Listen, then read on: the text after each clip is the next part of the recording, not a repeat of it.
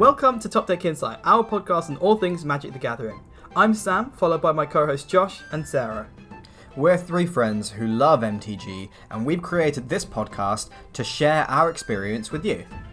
If you like what we do, you can find us on Twitter and YouTube at Top Deck Insight. We also have a website, topdeckinsight.co.uk. Now let's get into the episode.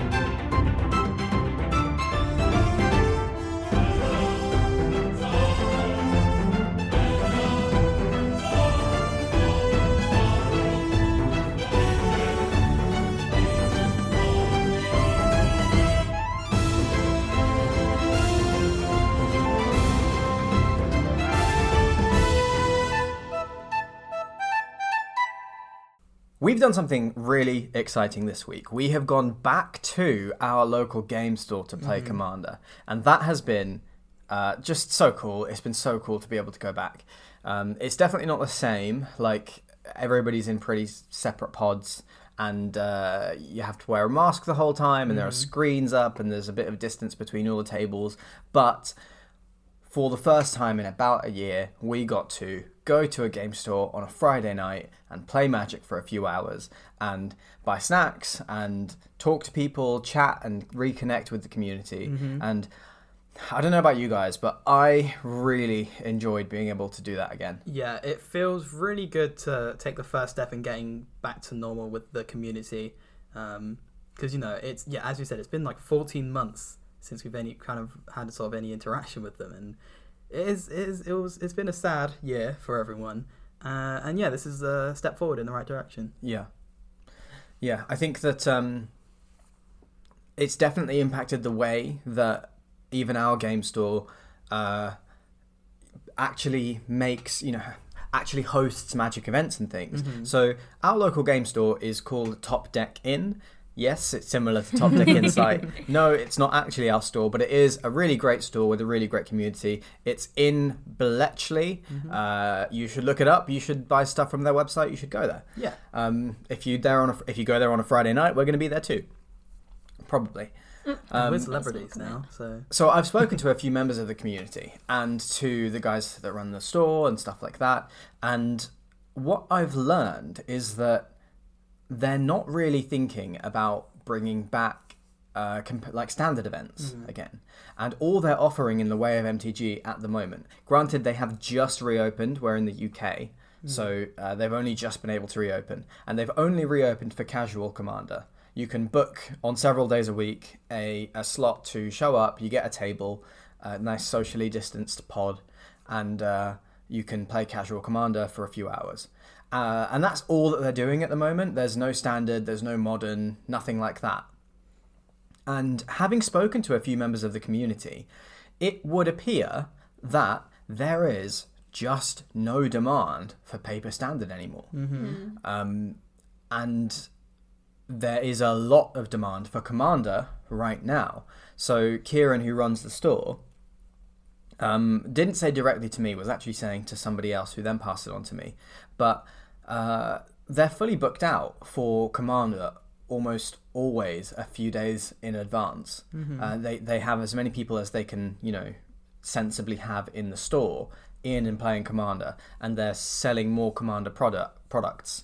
Uh, so it does seem that the impact that this lockdown has had is that people have moved to arena and stuff for their standard fix, for their competitive fix, and actually it seems like the interest in the way of paper magic has shifted heavily to those more casual formats, which I am actually totally on board for. Yeah, and it obviously it makes sense as well because you know paper has been dead for a year, a year more or less. Um, so it makes sense that you know Wizards have done their part in making like online events more more of a thing and moving people to online play, uh, and and you know that is gonna it result in when even when paper becomes a thing again, there's going to be a bigger player base online. I think, but yeah. So, what do you think your kind of future with Magic looks like in this landscape, Sam? Where paper events are normally just casual and only online are you gonna really find that competitive, willing to show up and grind uh, every week, or with Arena, you know, it lets you do it every day. Uh, Yeah. playing standard. You know, that crowd who we definitely used to play with before lockdown seems to have dissipated Yeah. a little bit. If if that doesn't change, uh, if if things stay as they are now, then how do you see your future playing Magic changing? So the thing is with because we have been playing casual paper for for lockdown basically, and that has been like absolutely perfect. Like it's been so much fun. I enjoy it like almost every week. Look forward to it every week, and I would, you know, I'm not I'm not against the idea that we carry on doing that, and I'm not too bothered about going back to paper standard or paper competitive, if that if anything, because you know we do have a lot of fun in uh, Commander, and it, it, effectively that would be cheaper as well. Keeping up with uh, competitive events in paper is a bit more expensive, um, and a bit less so on online. So if I do wanted to, uh, if I do want to sort of get back in that uh, competitive uh, like area, that's fine. I have arena, I have online uh, to to fill that. So I think going forward, I'm I'm pretty set for what it's worth. Yeah. Yeah. What about you, Sarah? How do you think that your magic playing habits are going to change if game stores start to open up again, but they're only really uh, there's only really an appetite in the community for like casual EDH? Uh, what do you? How do you think you're going to play Magic if that's the case? Well, that's how I was playing before, so it doesn't actually affect me at all. I never played standard competitively. Mm. Even when you guys had standard decks and I had a standard deck, I was only playing against you guys. Yeah. And it was only casual. So it doesn't affect me at all. Then even then, like I don't imagine you would ever build a standard deck and paper again No. because I don't think we would either. Like even if we played casual standard, I just don't see it being worth in paper for us at this point. Especially because you know we'd have to buy cards and then we're just playing against each other. Yeah. So it yeah So we should also talk about the game that we played. Yeah. uh, we showed up. We had a six p.m. till ten p.m. slot, and we played one game in that time and actually didn't finish. Uh, we ended up all scooping because Sarah managed to pull off the ult on Liliana Dreadhorde General, which means that each opponent sacrifices all but one card of each land type. Uh, sorry, one permanent of each type. So every opponent gets to keep a creature, an enchantment, an artifact, a land, etc. Sacrifices all the rest. Uh, So that happened, and we all just scooped because uh, not really. I Combat. That's I not could have true. survived. Jordan didn't scoop. Yes, he did. No, he didn't. Did you not wipe? Oh, did you take? Me out? and him Oh, played oh, it out, okay. yeah. Oh, Uh, uh, yeah. So, um, oh, well, I've lost my train of thought. Yes. All right. So we, we played one game, one really long game, and uh, I mean, it ended in a in a fairly spectacular way, pulling off a powerful planeswalker ult like that. Uh, but it was a long old game. it was like we didn't. It didn't have. It was long because we were, you know, we were getting up, getting snacks, taking long breaks. We talking didn't start for like people. 40 We didn't start I for a reckon. while We got there and like And- just looking around the store, talking to people. Exactly. Yeah. So, I think like actual content wise, it was probably like two hours and forty minutes in my opinion. I think we spent a lot of time taking breaks. Yeah, which is still, you know, a long time. Yeah. But I think that what we've been saying for the last, well, I think since we started this podcast, is that if we sit down to play Magic for a night, uh, we would rather play two short games than one long one. But I don't actually feel the same way uh, when we're in a game store because we could play two short games of Magic in four hours, uh, probably a lot less than that, to be honest like we could play two hour hour and 15 minute games and then we're that's that's pretty intensive magic uh, which is fun and i do like playing magic so i i, I wouldn't complain at that. But being back in a game store like you guys say, we were taking frequent breaks from the game, uh, you know, chatting to people, going getting snacks, just being a part of the community. And Yeah. so I We guess took it a lot slower. we did, yeah. A- And playing one longer game, where which is a lot more sort of casual and relaxed, and gives us time to step away and do other things, uh, and kind of really spend an evening at the game store rather than Yeah. just playing Magic. Uh, I, I liked that. I agree. Yeah, I didn't feel like even obviously it was a long game, but it didn't feel like it was like that much of a toll, hmm um, like it normally does. Um, obviously, we did scoop, but that's probably because we had to leave in like ten minutes anyway. Um, and you know what? I reckon I could have come back and then scoop You reckon because so your I landfall deck could have. so I sacrificed the one lands, Yeah. but I kept exploration, Crucible of Worlds. So I was playing my John Windgrace uh, landfall deck. I had an exploration, um, yeah, Crucible of Worlds, and also I, I messed up. The reason I died is because I forgot about your Ethereal Absolution, which would have Mhm. killed. So I had a Ulvenwald Hydra, which is an Mm. XX creature equal to the lands I have, and because I had one land, it was a one-one Yeah. creature, so it died. But my other creature, if I didn't, if I kept that one, was Oracle of Mul Daya, which would have survived and was another land drop per turn. So I was still making three land drops per turn. Mm. And you had you could play them from your graveyard. Exactly. So, So I think I could have found some way back. You didn't know. You just chose to scoop. I, I chose to scoop, and I did sacrifice the wrong creature, yeah. um, which left me open for dead. But I, if I did, if I did that differently, maybe I could have come back. maybe, but you would have been trying to rebuild against Sarah's deck. Yeah, which, which is uh, yeah, I, I I think that that would have been a tall order Mhm. for anyone for sure. I think it was possible though. You were on quite low life though. I was on nine life. Yeah. Yeah, so I don't know because I had four creatures, one of which was a flyer. So I don't know if you would have Maybe. had Yeah. time to rebuild. uh, Two turns, maybe one of swinging. I could have killed you.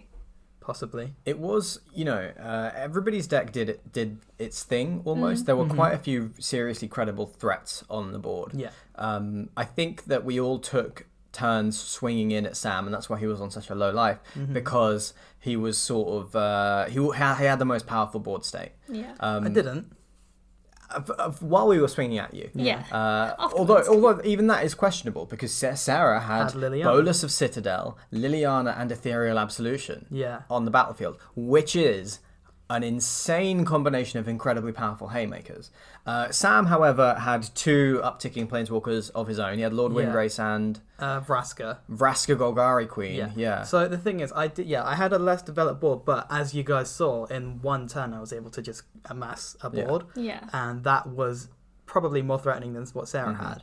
You So I had- guess it kind of had made sense that you all swung at me. You How had much were your plant tokens? Eight, eight. Uh, Yeah, I had you- you- 18 plant tokens that were uh, 12 12 12 each. plus, You had yeah. Avenger of Zendikar, you had Oracle of Mul Daya, you Mm-hmm. had Azusa Lost but Seeking, Yeah. uh, you had Crucible of Worlds down and Yeah. fetch lands and utility lands in the graveyard. yeah, so. And you had Dryad of the Elysian Grove. Yeah. So you could play like five land drops a turn. for any color, I was able to draw off of Windgrace's. I had um, I had more landfall stuff which I should have played out. That would have been played around Settle Wreckage. I just thought I could like blow out the game.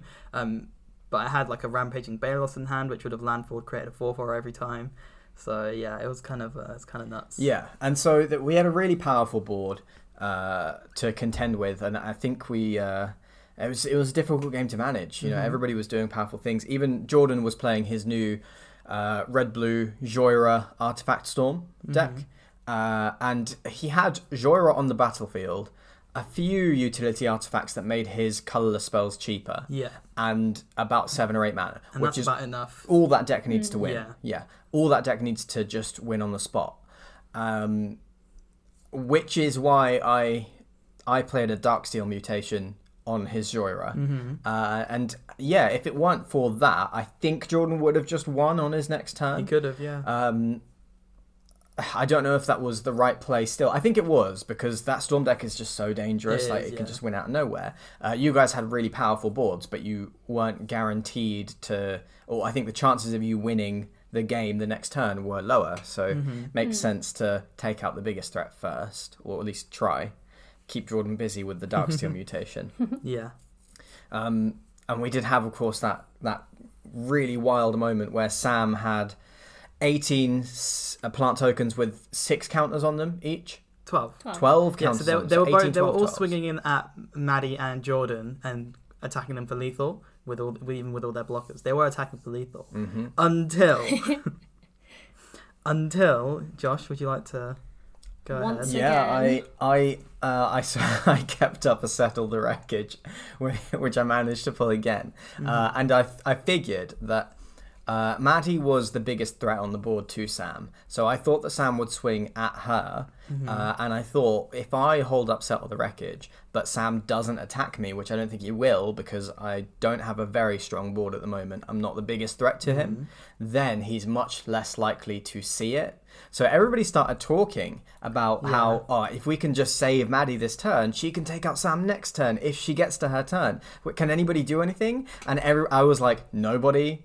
Ask me. Is that? I don't think that's me. what happened. I think we were wanting Sam to take Maddie out actually, Oh, because I- Maddie was on 50 life. Yeah, she was. Yeah, I, Oh, yeah, I think it yeah. was the other way around. I don't think we wanted. No, I think I think I think Sam would have just. No, I'm would have just saying. Like, I think over I think you everybody. had that conversation in your head by yourself. Maybe, yeah. I personally think you should have, because if you had set up the wreckage, I was never a threat to you. Because I'm only going to kill you true. with creatures. I think you should just let me wipe people out and then settle the wreckage when it's just me and you, and then you're easily going to build up better. Have you ever settled the wreckage when someone's attacking you? Because you've done it against me a couple times when I've been attacking other people. The consensus is that we should just kill Josh. well, that is the general consensus every time, right? Just murder Josh. Well, that's a lot away. easier to do when I don't have settle the wreckage in hand every time. Yeah. Um, yeah, and so there was an interesting decision in that, which I, I'd like to talk about. Um, you swung in at Maddie and Jordan, Mm-hmm. and I had a choice here. Um, I decided to settle the wreckage before combat resolved, so that all your creatures were exiled. But did you guys know that there is actually a step after damage is dealt where creatures are still attacking? And so I could have let the damage resolve, let Maddie be basically wiped out of the game, Jordan be pretty much crippled He by the killed. attack. Well, he would have been wiped Yeah. out Yeah. too. I had they, leaps yeah, both he of was them. going to Yeah, both of them. I could have let Maddie and Jordan die, uh, lose the game even, and uh, and then settle the wreckage and exiled all of Sam's creatures. And the only reason I didn't do that was because I actually just didn't think that I would then be able to beat Sam. I needed the other two players to be in the game to to wipe Sam out first, which is why I chose to do it before combat. What would you guys have done in that situation? And did you know that that rule existed? I, I didn't, and I don't know if you made. I mean, I won, so I'm going to say you made the right choice. but Sam was on such low life. I think between me and you, we would have killed him before it got back to his turn, both swinging at him. He was on 12 or 14. Yeah, you had your spirits and you had Yoria now. I had no flyers. Yeah, and I had um, oh, uh, Sarah for the Scales as well, which is a Ye- oh yeah, that would have been lethal. Yeah, so I based on Maybe. that, which I you didn't. did have Ulvenwald, Ulvenwald Hydra down, which is a reach That's true. creature, That's big one reach, reach creature. creature. Yeah. But I think, and I didn't know that you could do that. I think based on that, you maybe made the wrong decision for yourself. It was a tough call at the time. I, I was like, okay, what, what, what do I do here? I'm exiling all of Sam's creatures. Do I want these two players to be in or out of the game? Um, and I decided to go with in because Jordan and Maddie were less of a threat to me than Sarah and Sam. So I wanted to keep them around to give me a bit more time to build up my power again. Um, and kind of piece together a win, uh, and to give the maximize the chances that you know you guys would have your hands full. Uh, yeah, but uh, yeah, I mean the way that the game went, uh, maybe it wasn't the right decision. Well, nothing really. I don't think a whole lot happened after that big attack. I think I just Liliana was maybe on seven at that point, Hmm. and then it got back to my turn. Yeah, and you got her to. You got her to. Oh, She's yeah, yeah. nine to ultimate. Yeah. So yeah, I think I think there was one or two turn cycles after that happened where not a whole lot happened. Nobody came like We didn't rebuild basically. yeah, nobody was- rebuilt. Nobody. Oh yeah, because because Manny survived, she cast Kaya's Wrath and yes, she did. the board. Yes. Uh, and then we weren't able to rebuild fast enough to attack Liliana. yes, that's right. That's what happened. Yeah, that is what happened. I did. I couldn't. Yeah, I couldn't remember. But I felt like nothing really happened for two turns. I was just able to tick her up, Mm. and then she got to ultimate. Well, she got to nine, and then yeah, none of you had an answer. Yeah, It was funny how that happened as well because she had. So what had happened was on the attack on the turn that I attacked and Josh settled, Maddie had Kaya's Wrath in her hand, uh, but she thought she had already lost the game, so no, she it was started. two cards down. She Oh, was was it two cards down? She did. You know the Oh, thing where we right, yeah. looked out and we go, oh, what would Yeah. I have if I'd have So survived? she, would I see, have been able she do thought it? she'd already lost the game, so she looked at the cards like, "Oh, I had Kaya's Wrath two cards down," and then we were like, "Oh wait, no." So Get this your is ca- get your this cards is the back. importance of sequencing. Yeah. Um, Sam swung, and Maddie knew that no matter how she blocked, she was gonna Yeah. she was gonna hit zero. I had to wait until Sam had passed priority on his attackers Yeah. uh, before I could uh, make it seem like I had anything because I really needed Sam to commit to this attack.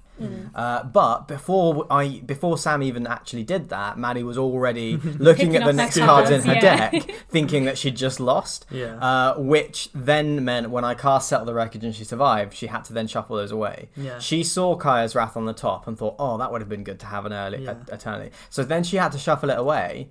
Uh, and then it got to her turn and she drew and it was back on and it top. was Yeah. she top decked Kaya's Wrath. Yeah. which So- is kind of ridiculous. Yeah. Uh, but yeah, I, like I couldn't. I, I was I could see that was happening as well. I could see that like Jordan and Maddie were starting to just pick up their cards, and I was like, no, he hasn't declared attacks yet, and un- until he does, I cannot tell you guys to to to stop because I can't. I, I need him to overcommit to this attack. Yeah. Yeah. Um, and so yeah, you, like until you've lost, you haven't lost. Exactly. Yeah, but I suppose you you don't like settle the wreckage. That's never in your head. So all you're a think, all you're thinking yeah. about is yourself. Yeah. And can I do anything to stop this attack? No, I can't. So I've obviously lost. And because we play so casually that we don't really think about priority. Like we play correctly, correctly, but we've had many instances where we've gone, "Oh, can We I go back and do this Yeah. thing?" Because that's not how we play. That's a whole nother discussion. Yeah, that's a whole nother discussion. Maddie and I are right, but someone Mm, needs well, to talk about it. Anyway. Yeah, so you're just not you're not thinking You're about what someone else not. can do. I mean, just- No, no, we're, no, no. we're not talking about it, but you were definitely not. No, Josh. Let's let's not get into Let's, it. but, but, but we're moving on, moving on. Yeah. yeah, you just you're just not thinking about somebody else. Yeah. especially stopping you from dying. Mm-hmm. In a five-player game, are you ever thinking somebody, unless they owe you a favor, is going to stop you and another player from dying? Yeah. Josh. No. You're the only person that you settle the wreckage not for yourself. you just do it to be annoying to me and Sam. No, it, it was the right. Mainly me. I think it was right to use it there. Um, I Yeah. don't know if it was right to do it before or after combat damage was dealt, but I think it was right to use Settle the Wreckage there. Yeah. Yeah, you. I wasn't rid going to get a better result than getting rid of 18 12 12s. Yeah, which were constantly growing as well. Yeah. Because that was that, those plants were an engine. Like even if you left one alive, I was probably Mm-hmm. going to get that into. Five land drops a turn with Yeah. an Yeah. Avenger It's going to become bigger down. again. Yeah. Yeah, I don't think it was going to get any better. Or I, cou- I couldn't really hope for any better than that.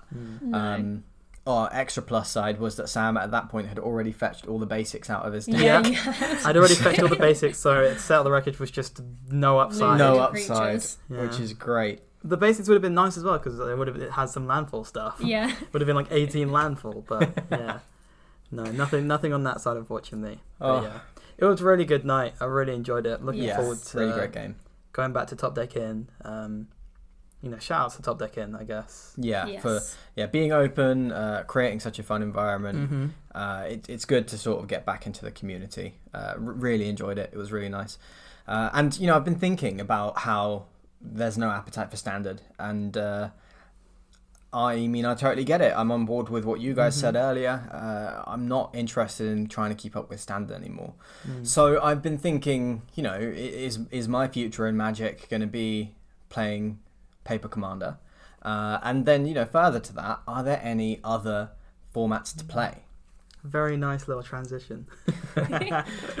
Yeah, so other formats. Other Um, formats. I've been, uh, well, I guess not really looking for other formats, but this last week I have run into Mm-hmm. A, a few other formats which I've thought have been really interesting. Uh, and actually, maybe that's related to the fact that game stores are starting to open back up again, and so other formats are starting to become more popular. It could also be related to the MPL announcement, and you know, with the pro scene in Magic declining, that also is going to see a decline in interest in standard and Yeah. historic and things Yeah. like that. So uh, other formats are starting to rise to the surface.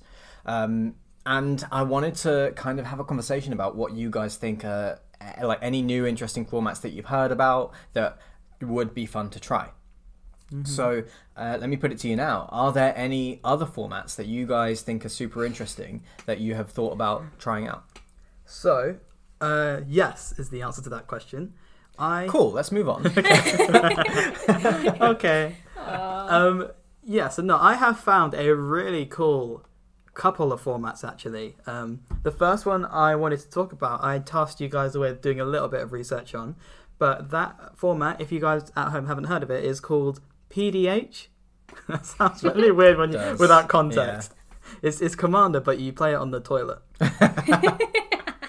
No. Um, so PDH is effectively the nickname for Pauper Commander, and Pauper Commander, I think, uh, you know, it, it posed some really cool uh, rules, and it's different. It's a lot more different to traditional Commander. How is it different? Is it just all So- commons? So the idea is that you're the 99. It's 100 cards uh, with one commander, so 99 in the main deck, and those 99 do have to be all commons. Mm-hmm. However, your commander can be any uncommon creature, legendary or non-legendary, and Mhm. I think that's really interesting because that opens up so many cool non-legendary commanders. Because there are some creatures out there that really fit the commander sort of. Um, you know, they could be great commanders, but they're not legendaries, so they're not viable. Mm. So obviously it is just uncommons, but there are some really cool ones out there. And I tasked you guys with picking out a couple that I think that that you guys would think would be interesting. So what do you guys got for me? So before we go on to that, I really like that distinction where Mhm. it doesn't have to be a legendary creature; Me it can just yeah. be un- un- un- Mm. uncommon. Uh, because I think that if you didn't have that stipulation, you kind of just end up with commander decks. Like, Yeah. Yeah. uh, th- just some legendary creatures that come off the top of my head. Um, is Tolsimir an uncommon? Tolsimir is a rare. Is he a rare? He's a rare. Well, the- okay, but Siona, uh, captain of the Pyleas, Yeah. is an uncommon. Araumi of the Dead Tide is an uncommon. That's a really powerful card. Well, in the, in the last couple standard sets, they printed um, basically common or uncommon like blocks of legendary creatures. yes, yes, So, Svella. yeah, Cal- Um, Kaldheim had the all ten, all Yeah, ten color Nafi, and yeah, or, yeah, uh, exactly. and so, I think that if you just had legendary uncommon creatures, then that is just a commander deck, really. Yeah. It- it's it's not too different from a commander deck. Having that any uncommon creature stipulation allows this format to probably have access to a bunch of different combos and Yeah. decks and things that EDH doesn't, which I think is really important for the success of a format. Mm-hmm. Like, I don't think it is as fun for it to just be, uh, you know, it's this format but more restricted. You know, like Pauper is not modern but only the commons. Pauper has access to cards that modern doesn't. Mm-hmm. Yeah. Yeah. So, and that's what makes it successful is that it is a unique format uh, that has something that you know all other formats don't. Uh, and so, I, I think that's important when creating a new format or, or or finding a new format to play. That it's not just you know another format but restricted. Like historic now on Arena, it was basically just modern but smaller. Mm-hmm.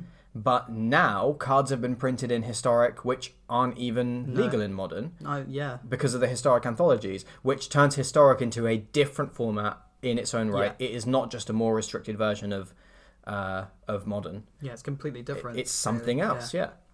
Does modern doesn't even have brainstorm, does it? I don't think so. Don't I don't think know. they do, and I think that's one huge like Mhm. meta card in historic. But anyway, moving on. Um, Yeah, you want to talk about some actual uh, example decks you wanted to yeah. at, So, right? what have you guys picked out that you think would be really, really interesting? So one that I picked out is a, a Jeskai deck with the commander uh, Warden of the Eye, Mm-hmm. which is a non-legendary creature. It's a Djinn wizard. Uh, it costs two white, red, blue. Mm-hmm. Uh, so it gives you access to those Jeskai colors. It's a 3 3, and it reads When Warden of the Eye enters the battlefield, return target non creature, non land card from your graveyard to your hand. Mm-hmm. And so, it being a five mana spell, I like uh, kind of building a flicker deck around this. Um, because, well, for a couple of different reasons. One, I really like the Jeskai colors. Two, I really like the look of this card. It's kind of like it's monk vibes, Mhm. which uh, I've been thinking about building. Kind of a monkey DH deck, uh, switching my Jeskai Storm deck Thought you said Monkey, monkey. me too. Monkey E EDH.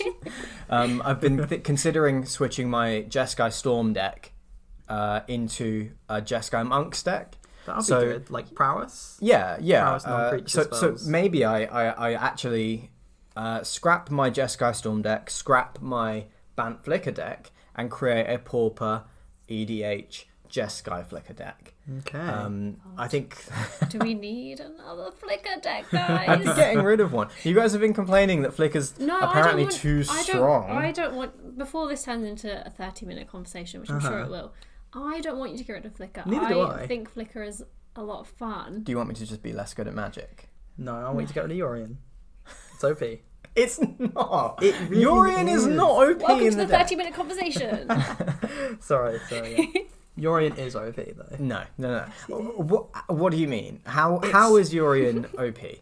EDH is a hundred card singleton format. It's inconsistent and fun that way. Hmm Yorion is not fun because End of point. because he you have access to him every game as well as your commander. Obviously, you don't play a commander much, but it's still the fact that like that's what makes companions so overpowered is that they're effectively a free card. Like for example, like in um in historic lists, people will cut cards uh, in in the historic Jeskai control list. They'll cut cards like uh, Torrential Gearhulk, which is a really powerful. It's a basically a six mana flash creature that lets you play a non-creature spell from your graveyard for free, and it's a really good card. But people will cut it completely to play Kaheera, which in a control deck is only available because you don't play any creatures. Because Yeah. it, it says that you, all of your creatures have to be uh, cats, dogs, whatever. Oh, yes, Um, yeah.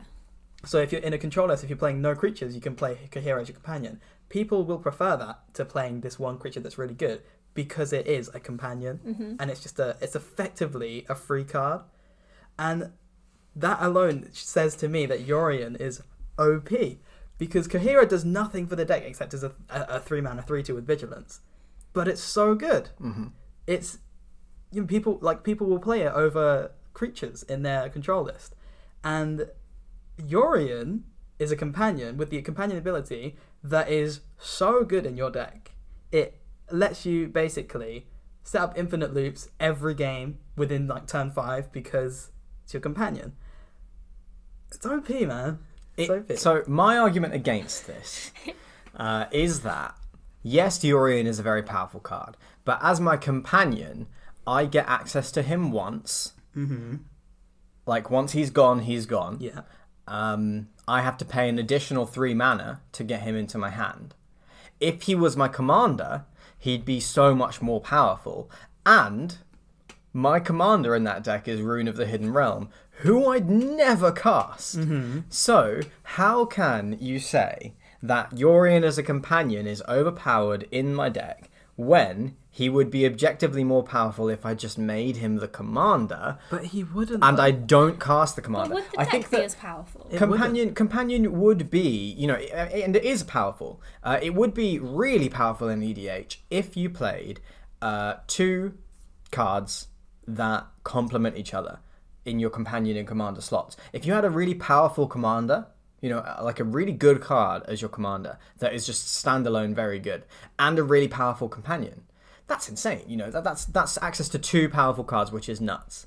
I, since I do not have a powerful commander, I literally, I very, very, I only cast Roon if I have nothing else to do. Mm, that's the thing, Then, like, I don't think that Yorion is too powerful Is that not in the spirit of Commander, though, not casting your what- command? So I actually don't think you should get rid of Yorion, but I do find it odd that Roon has a flicker ability, arguably not a great one, but it has one, and you never play it. So you never actually play your commander in Commander. Hmm. So this is the thing. It is. It does take away from the commander spirit. I'm hating on Yorion a lot here. Forgive me, but it is because the, the fact that it's commander is meant to be a janky one singleton card format. You you can pull out a win on turn four or pull out a win on like turn fifty. Yeah. Uh, Yorion to me is in your deck. You want to create value. You want to set up your. You want to you want to be like sort of mid rangey, flickery mid range. Yorion is every single game going to get you value no matter what, and your so would your commander Roon is going to get you value every single game if you played him every single game. Obviously, he's not going to be that powerful, but the thing is, you have access to both. You have like it's. I, I just think he's too powerful. He I, don't, I, I, He- com- I completely disagree. He's I have too to play. consistent. I have to play a, a- an additional twenty cards to have him as the companion. that's nothing. That's to. not that. Uh, that's not bad. As uh, like, given that it's commander, having an additional twenty cards is fine. Really, For its for its ability, Yorion's ability compared to its companion cost is why it's one of the most broken companions. There, I, there are cheaper cards that do what Yorion does. Yeah, play them in your singleton deck. if you had access to those better cards than Yorion every single game for free without having to use up a card slot. It's the consistency, isn't it? Yeah, it's the Yeah. fact that yes, you're right. You have to pay three more to get him, but you will always get him. Yeah.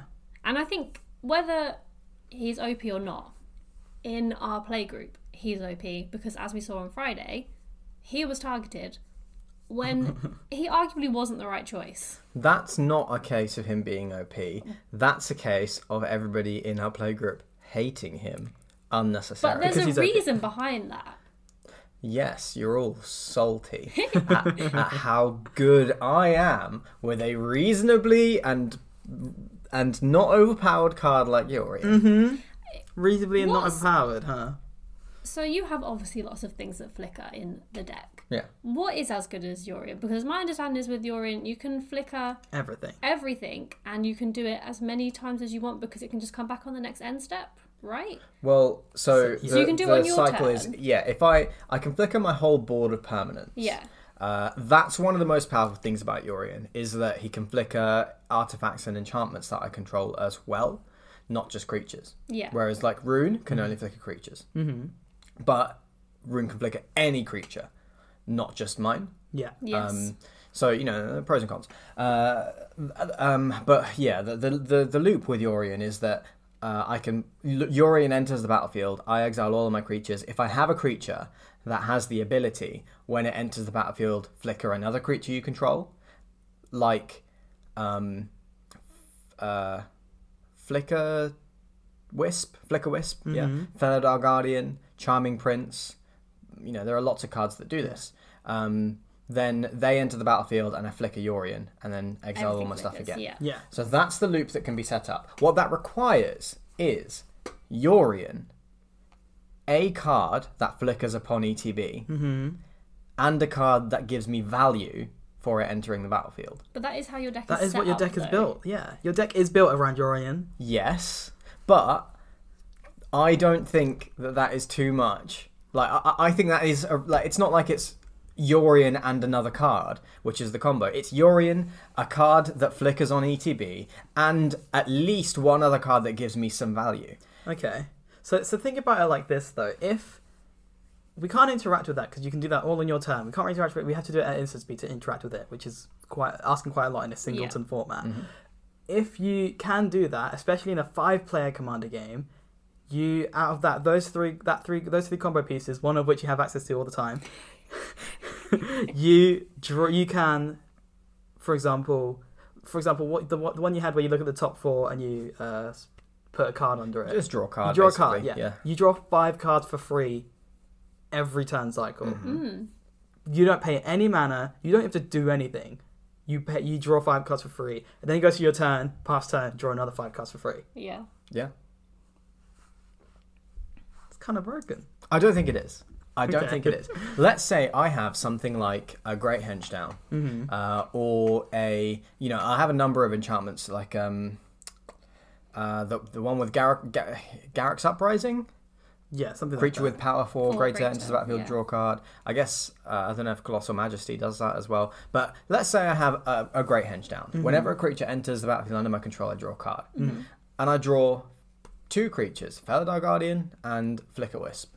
I could just infinite flicker those right then and there. Mm-hmm. Right. The downside of Yorion is that he brings things back on end step, right? which those can which only do one limits creature me. Each, right? Yorion could do the Yes. whole board. But if I had, say, Felidar Guardian and Flicker Wisp down and Great Henge down, I could play Flicker Wisp. Mm-hmm. Uh, or maybe Flicker Wisp was on the battlefield. Play Felidar Guardian, draw a card, use Felidar Guardian to flicker Flicker Wisp, draw a card, So flicker Felidar Guardian, or- Yeah. and then it's literally instant right there. I could draw through Yeah. my whole deck. That's more powerful than Yorion, which limits me to doing it. This is the thing, like though. once once on each player's turn. you're undervaluing the fact that you get Yorion for free because, well, not for free, but you get you have access to him because if you didn't have Yorion as your companion, if you didn't have access to him, you would have to replace a bunch of cards in your deck that are also flicker engines that can create that infinite loop. Because you have Yorion, I can assume that your deck is barely filled with those, you know, Yorion-like effects because you have one all the time, which means you can easily draw it into more things that are like like you can easily draw into your Great Henge and you can easily draw into your Flicker Wisp. Whereas if you didn't have Yorion, you'd have to probably add like a good twenty percent extra cards that are those engines. So if I played hundred cards Mhm. with Yorion in the ninety nine, would you be a little less salty about it. Yeah, I would hmm. because you have to draw into him. you have to draw into him, and that's fine because that is you getting good a good draw. Yeah. and that makes sense. And you know you also, you have to set up that setting up a three card combo is a lot harder when you have to draw all three cards. Yeah. I I honestly expect people to pull off a three card combo most of the time if they're if, like if they're drawing those. But if if you have access to like a three card combo and one of the cards you have access to all the time, I feel like that's a little bit overpowered and it changes your deck completely. Like you, without Yorion, I think you're undervaluing the impact that Yorion has on the deck you've built because I think you're overvaluing mm-hmm. think how so. useful it is to have Yorion as a companion rather than like he'd be so much better in the commander slot. But he your would be. deck would be Your deck not would be way good. worse. My deck would be way worse at what it does currently. Yeah. But instead, it would turn into a pure Azorius control shell Mm-hmm. where I'm just locking people out. Basically, like a prison deck where I'm gaining life, drawing cards, locking Don't people out of the game, which would be a lot less fun. Yeah. So you are welcome. Um, sure. I, I don't think you should take Yorion out, but I do think the companion co- the costing of three for companion that doesn't affect you at all because what you don't do a whole lot on turn three, so you Yeah. do kind of It's that could be a downside.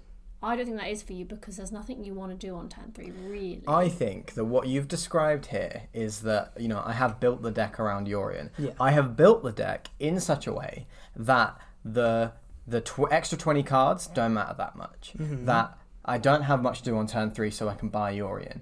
That I have um, several non creature permanents that have ETB effects because they work well with Yorion. So, what it's what, from my perspective. yes, you built a very good deck. No, from, from my perspective, that is taking both the strengths and actually the weaknesses of Yorion as a card and turning them to my advantage through deck building, which does not make Yorion too powerful. That's just good deck building. it's good deck building because Yorion's OP. That's the thing. I It- I think the only thing I have problem with is that you don't play your commander, and problem with is strong. The only thing I don't Ru- like in about my head, deck- Roon is kind of like He's colour he is a fixing, which is commander. not fair. No, he sits back, he surveys, he he he, He doesn't pulls in, exist. he pulls in the forces of white, blue, and green mana into this harmonic force, and Yorion is kind of his companion. Or, or mine, I don't know. Uh, but he sends Yorion in. Yorion, Yorion, you know, gets gets things done. Roon only steps in if things are starting to go south. If if there's trouble, then No, no, no. then I Roon don't- Roon jumps into the battlefield. Otherwise, he sits back and he's the strategic master. I think we can sum it up in this one sentence, which is where Sam said to Maddie, "Oh, Josh is playing Roon," and she went, "What deck's that?" And he said, "Flicker." ah, "Oh, that yes." deck. So you're someone who plays against you every week, and you pretty much always play Roon. Didn't know that your Flicker deck was Roon. Didn't know that that was the commander. Someone Yeah. who plays against you every single week. Knows your Flicker deck, knew what you meant when you said Flicker, probably would have known what you meant if you'd have said, oh, it's his Yorion deck. Had no idea who or what Roon was. he is a silent. That's not the spirit of Commander. Commander. It, it can be. There are eminence commanders. Roon is an eminence commander that gives me access to green mana. That's his eminence We, ability. you hate eminence. Yeah, I do. I do hate eminence. eminence is bullshit. Okay, that's enough about that. Yeah. Uh, so, all right, let's. God, I don't need think we go can back. really settle this argument, but No. uh, let us know, guys listening. Uh, reach us on Twitter, or I don't know if you can uh, leave a. Can you leave a comment on Spotify or anything? No, you can't really. Can you? Yeah, reach us on Twitter. That'd Yeah, best Tweet us, tweet us, and let us know if you think that Yorion is overpowered in EDH, and if you do, why you're so bad at Magic. Uh, moving Please, on. please tell him why. I'm gonna make a bunch of alt accounts, like, furiously Yeah. typing. Hire a Russian bot farm. Yeah. Yolian is broken. Um, right, we yeah we, we got way off topic. there. Yeah, sorry. We were talking about Pauper EDH. Yes, we were. Uh, so yeah, I have seen this really cool Warden of the EDH. Ijeskai deck, Mm-hmm. uh, which seems super dope. Have you- guys picked out decks that you're interested in building? I have picked out one. So there was too much choice. I feel like I just need to start off with. So I don't. I just kind of picked one that I thought was cool. Mm-hmm. I'm sure there are better ones, but it's a bit of a nod to Maddie's Olivia Okay. Rakdos Vampires. Well, I think I know what it is. Want to guess? Is it Stromkirk Captain? It is, Yes. yes. Yeah, so it's just an aggro tribal vampires deck. Yeah. And it works, yeah, sim I mean it's not as good as Olivia, obviously, because Olivia's a Well, things I'd actually argue that it is. Do you think? So- but the biting with Olivia is really cool. It's not really good though. It's cool, which Yeah. is important to me in I would Commander. argue if if you could play Stromkirk Captain as your actual commander, he'd be really good because he has a AOE effect with all your vampires. Yeah. He wa- There you makes go. you want to play all of your vampires. Uh, you want to you want to like play a, a go wide sort of vampire strategy. Olivia is a little bit like a play her and and win. She kind of does her own thing. She has more of Yeah. a flavor kind Yeah. of win. Yeah, if we were to build, because I've kind of been wanting to build a Rakdos deck for a while, so I think if we were to build Pauper EDH decks, Mm-hmm. Would you go with Stromkirk PDH, I Captain? think I would. The way I'm I gonna think, yeah, like the way I think about him is that if Olivia, if Stromkirk Captain was the companion, which is broken. no, yeah, I, I actually probably would if I could swap out Olivia for Stromkirk Captain. Mm. I think it is a like if you have access to that card every game, it's really It good. is really good. Yeah, so it's one black red vampire soldier, first strike, and other vampire creatures you control get plus one plus one and have first strike, and it's a Really two two. good. It's a great card, right? So I am, yeah. I think that'd be a really good. I'm P- quite tempted.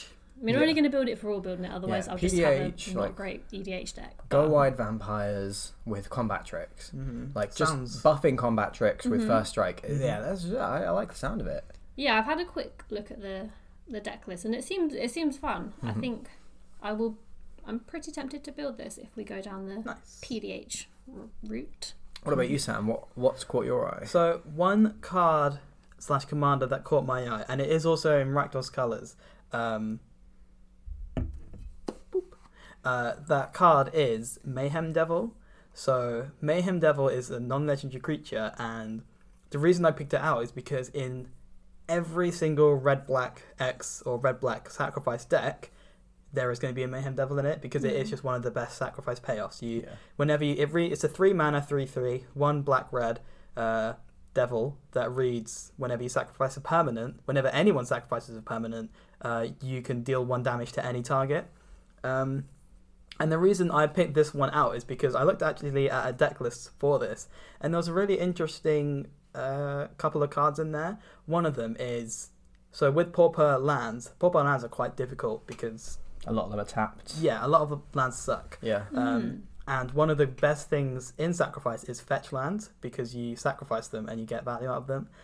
Pauper does have a set of fetch lands which are the panorama lands, the three color panorama lands. So there's Jund Panorama, Naya Panorama, Esper Panorama. They let you you tap one. They enter the battlefield tapped, I think.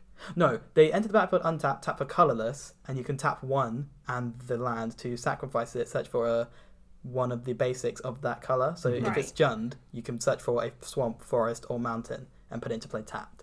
So the list runs all of the colors, all of the colored fetch lands. Okay. Um, be well, the ones that you can play in black red. So if it's Esper, it's white, blue, black. It will play it because you can fetch the black. Yeah. Yeah. If it's Naya, which is green, white, red, it will play it because it can fetch the red. Mm-hmm. And I think that's really cool. I think that's some interesting like sort of workaround for like Yeah. budget fetch lands. Um, and yeah, obviously it's really good with Mayhem Devil because you know you got those things. Uh, another part of the game plan was a bunch of the steal spells where you steal opponents' creatures. Mm-hmm. So you steal because typically that's not a thing in or as much of a thing in sacrifice decks because you usually just play your own creatures that Mhm. are worth sacrificing. With Pauper, I think because there's not as many, but there's a lot more spells where you can like act of treason, uh, things like that. I think that's what a lot of it's based around. Of you take the opponent's creatures, use their value, and sacrifice Yeah. them, which is really cool. I can see some power there. Like I'm already Yeah. thinking like uh, Call of the Death Dweller, putting Mhm. you know I don't know sacrificing Mayhem Devil, bringing it back with a Death Touch counter. That would be nuts. That's that's all of a sudden yeah, really you could good. you could find even just ways to give it death touch, like Yeah. um, yeah. God, that I don't know really whether cool. Gorgon's Flail is a common. I think Rune of Mortality is an uncommon. yeah. That comes to mind, but I'm sure there are there There's some- ways, there's some cool things to ways do to do it. it. So yeah, that that seems really powerful. Yeah. Uh, that's pretty cool. I think that yeah, Pauper EDH. It, it looks really cool. PDH. P. PDH. PDH, Sam's I think- push PDH.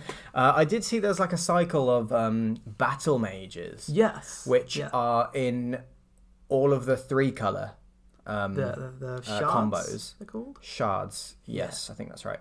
Um, and uh, yeah, they're, they're all like a, a monocolored card, a creature, uh, and then they have uh, different colored kicker abilities. So the Yeah. Bant one might be like a green card with a white kicker and a blue kicker. Yeah. Yeah. I think it's a blue card with a Would- green would, and would white. they be kicker actually. or would it just be tap ability? No, they're kicker. Uh, All the battle mages have kicker abilities. Right, okay, Uh, that's which, cool. yeah, that seems cool to me. It seems versatile. Mm-hmm. Um, uh, in that you can cast your commander for three, or you can wait and cast it for five or something later with the kicker. Mm-hmm. The other colours. Uh, yeah. It enables three colors. So there are good three color options in Pauper EDH. There are loads of great two color options.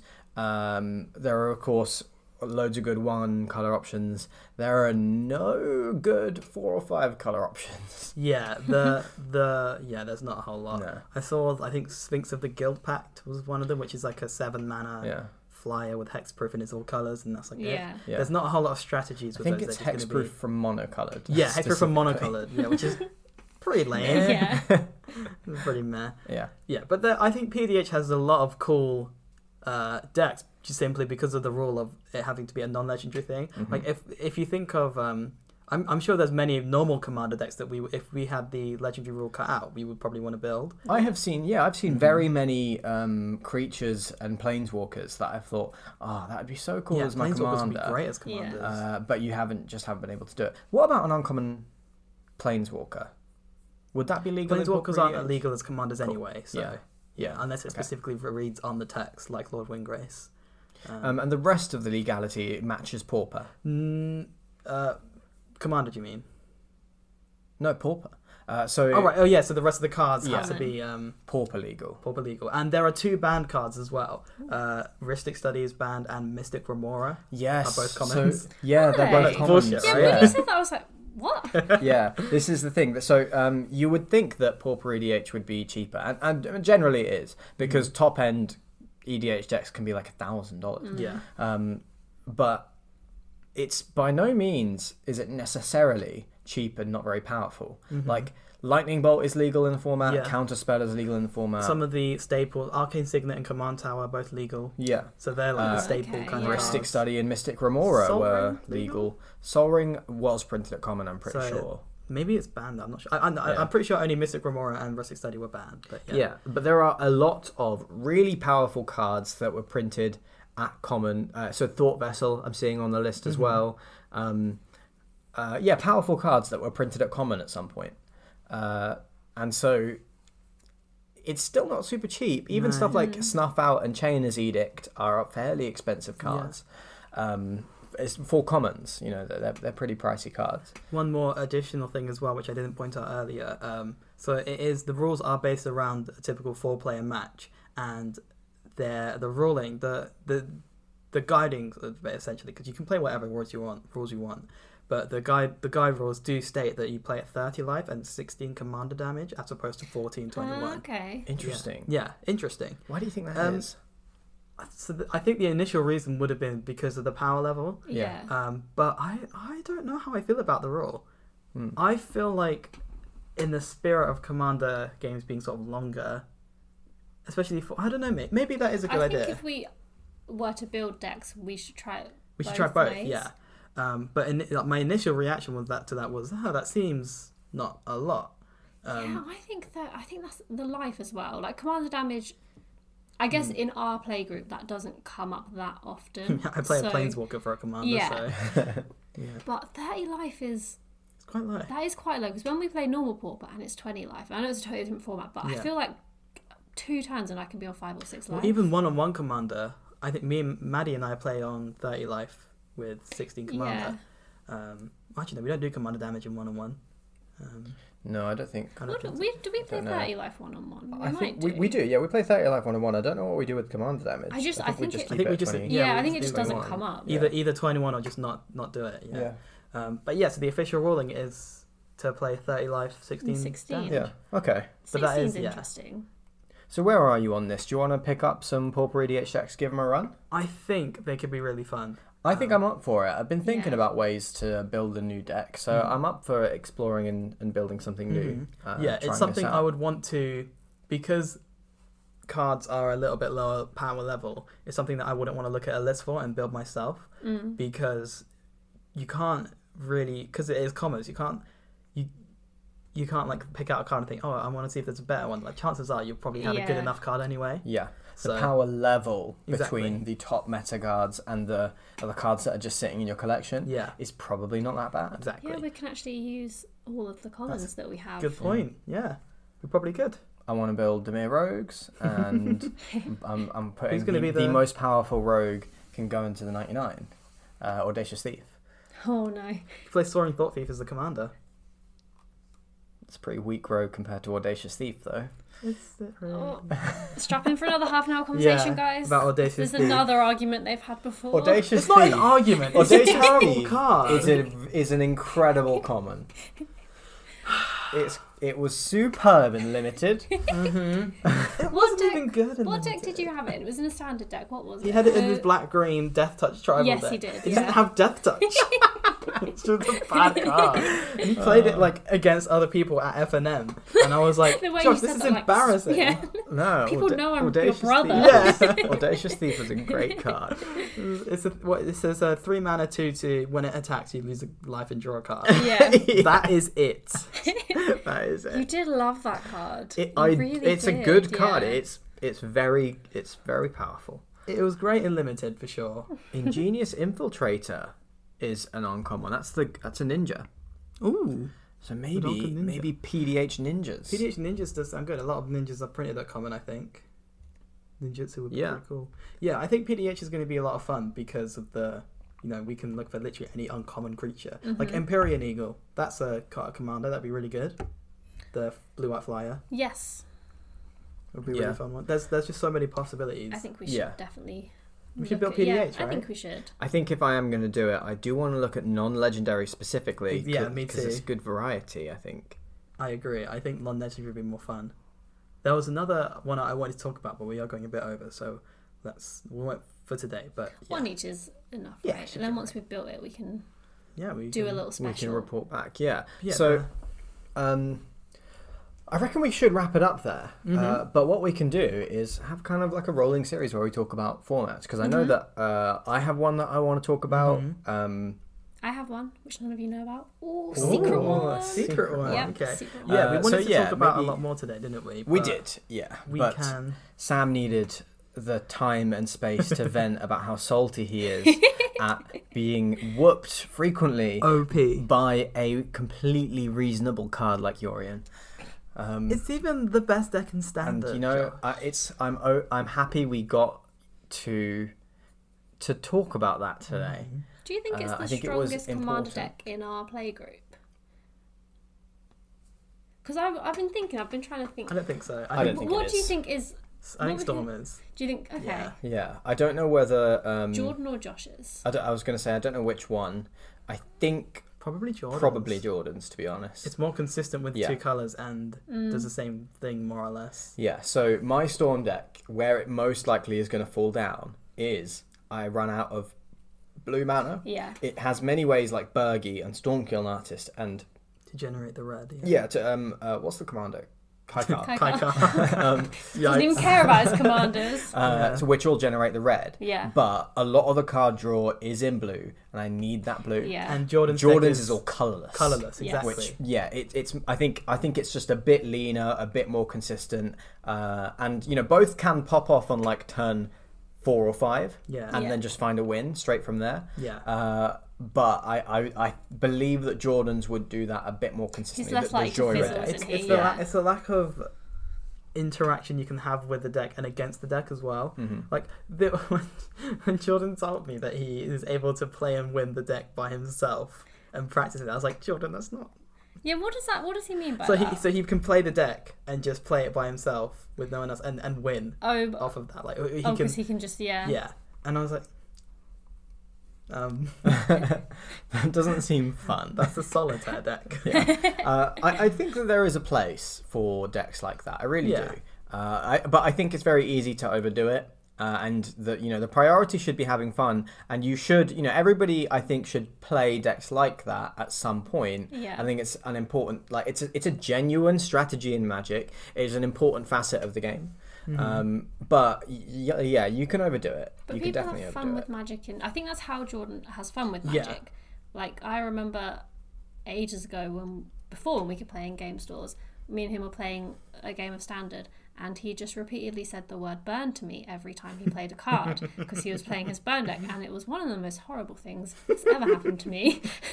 it was so horrible. Damn. Jordan is my brother, just for context, and he would just play a card, burn, play another, burn, and I was just like, I'm just going to scoop because this is horrible. I think that's how mental he. damage. That's how he likes to play Magic, Which right? is fair, yeah. That's Yeah. Niv was a kind of similar one. Mhm. I don't know what if you guys remember any other decks he played in Standard, but I think the only deck that's not like that is Jared, Jared, which, which is what we you built built. for him. Yeah, Yeah. purposely. Like I purposely picked something that was totally different. yeah, Mhm. a bit more interactive, yeah.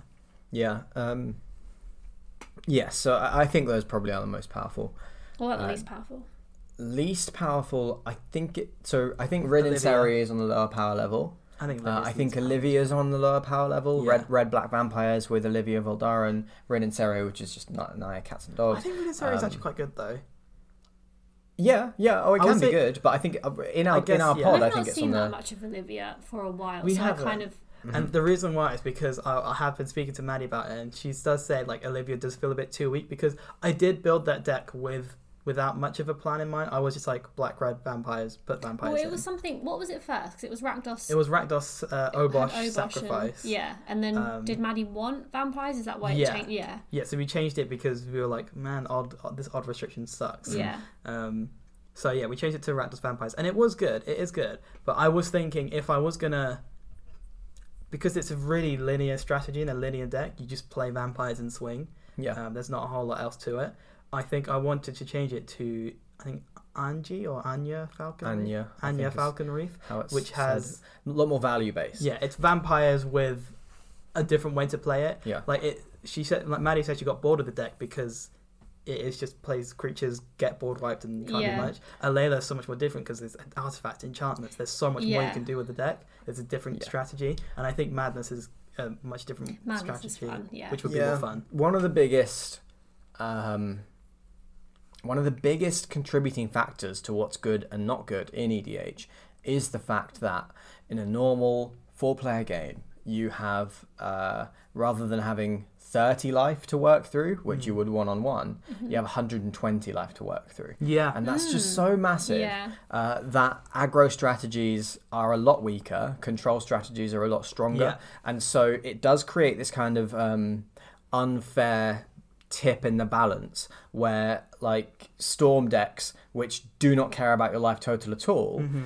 Um, aren't necessarily more powerful, but they are at the same time because they don't. They can. You don't have to work through 120 life. They are doubling down on this other thing that they're trying to do. Yeah. Yeah. Whereas aggro decks like Rin and Seri, Vampires, um, the Admiral Beckett Brass Pirates deck, they just, you know, they have to work through life totals. Yeah. And there is just so much life to work through. We normally play in a five player pod, Mm-hmm. which is 160 life point, life total. Like, well, actually, you- you're not taking yourself out, I guess. So it still is 120. No, Oh, no, it's 160. 160. 40 times four. four. Oh, yeah, that's right. Yeah.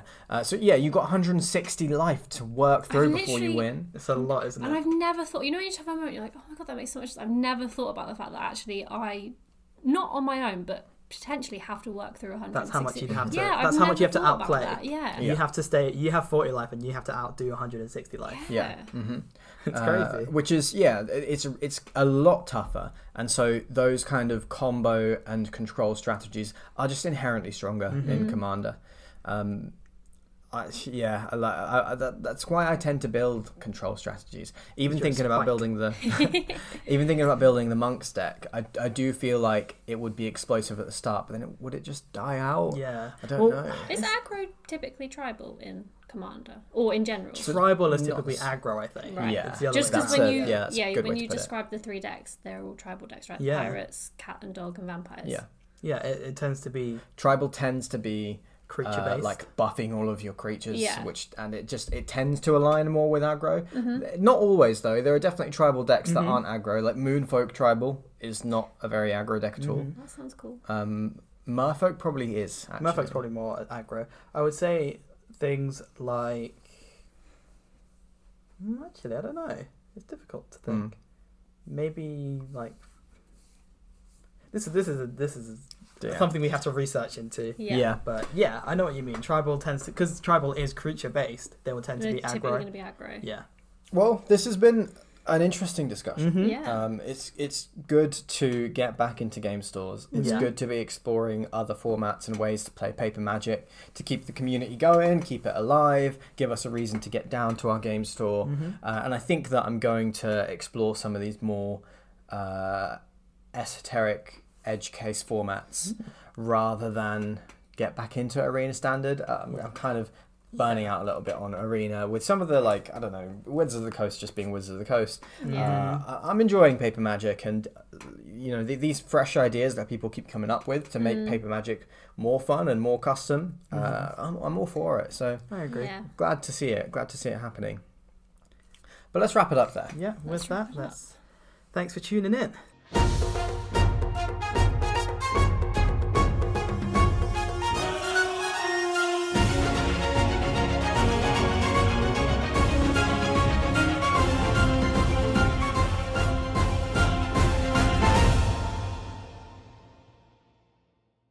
I think that's a massive thing to not tell the other Yeah. people doing the podcast. I, I did. I forgot, but So then I think we get vetoes then of stuff that we can take out based on that. From now on, no. from now on, nothing. But to, well, it's not going to be that long. Well, I think long he will take it out. no. No, won't. I, I don't think he will. He'll leave I'm not. of No, this this is all. This is all. This is all great content. What are you talking about? Um, It's not. It's it really is. not. Anyway, This is this is fantastic. Let's- Anybody who's listening, um, tell me whether you enjoyed the fear in Sam and Sarah's voices when I told them that I'm keeping all of this in and not editing any of it. It's not fear. It's thinking. Oh, people will get to seven minutes in and go, This "Why is is, terrible." this? Yeah, this is awful. These people don't know how to do a podcast. I'll Yeah. turn off." hmm